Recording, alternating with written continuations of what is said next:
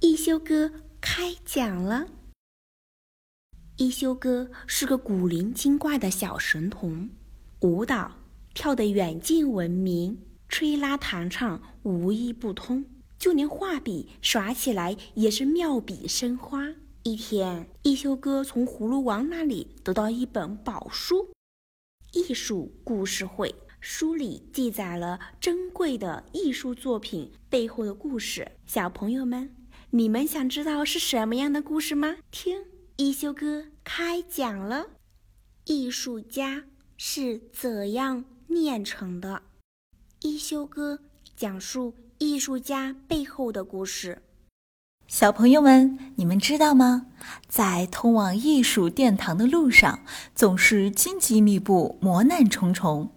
只有具备非凡的勇气和不屈的意志，才能最终到达。想知道古今中外的大艺术家们都经历了哪些困难，运用了哪些智慧，才最终成为影响人类艺术进程的名人巨匠吗？快让一休哥讲给你们听吧！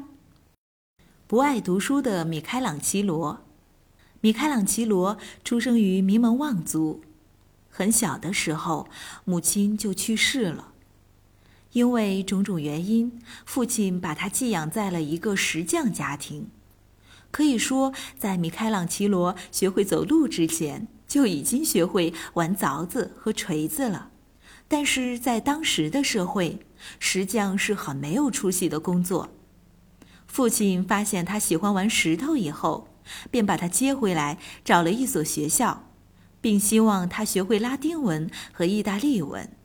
成为一位光耀门楣的文学家，但是米开朗基罗却仍旧执着于雕塑，甚至为此潜心研究绘画。这可不行，绘画在当时也是很丢人的工作。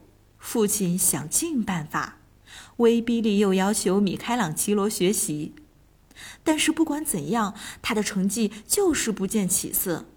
在一次又一次的失败后，父亲突然想通了：既然孩子喜欢画画和雕塑，那就由着他吧，不然孩子是不会感到幸福的。便给他找了个美术老师，由此米开朗基罗也走上了雕塑家之路。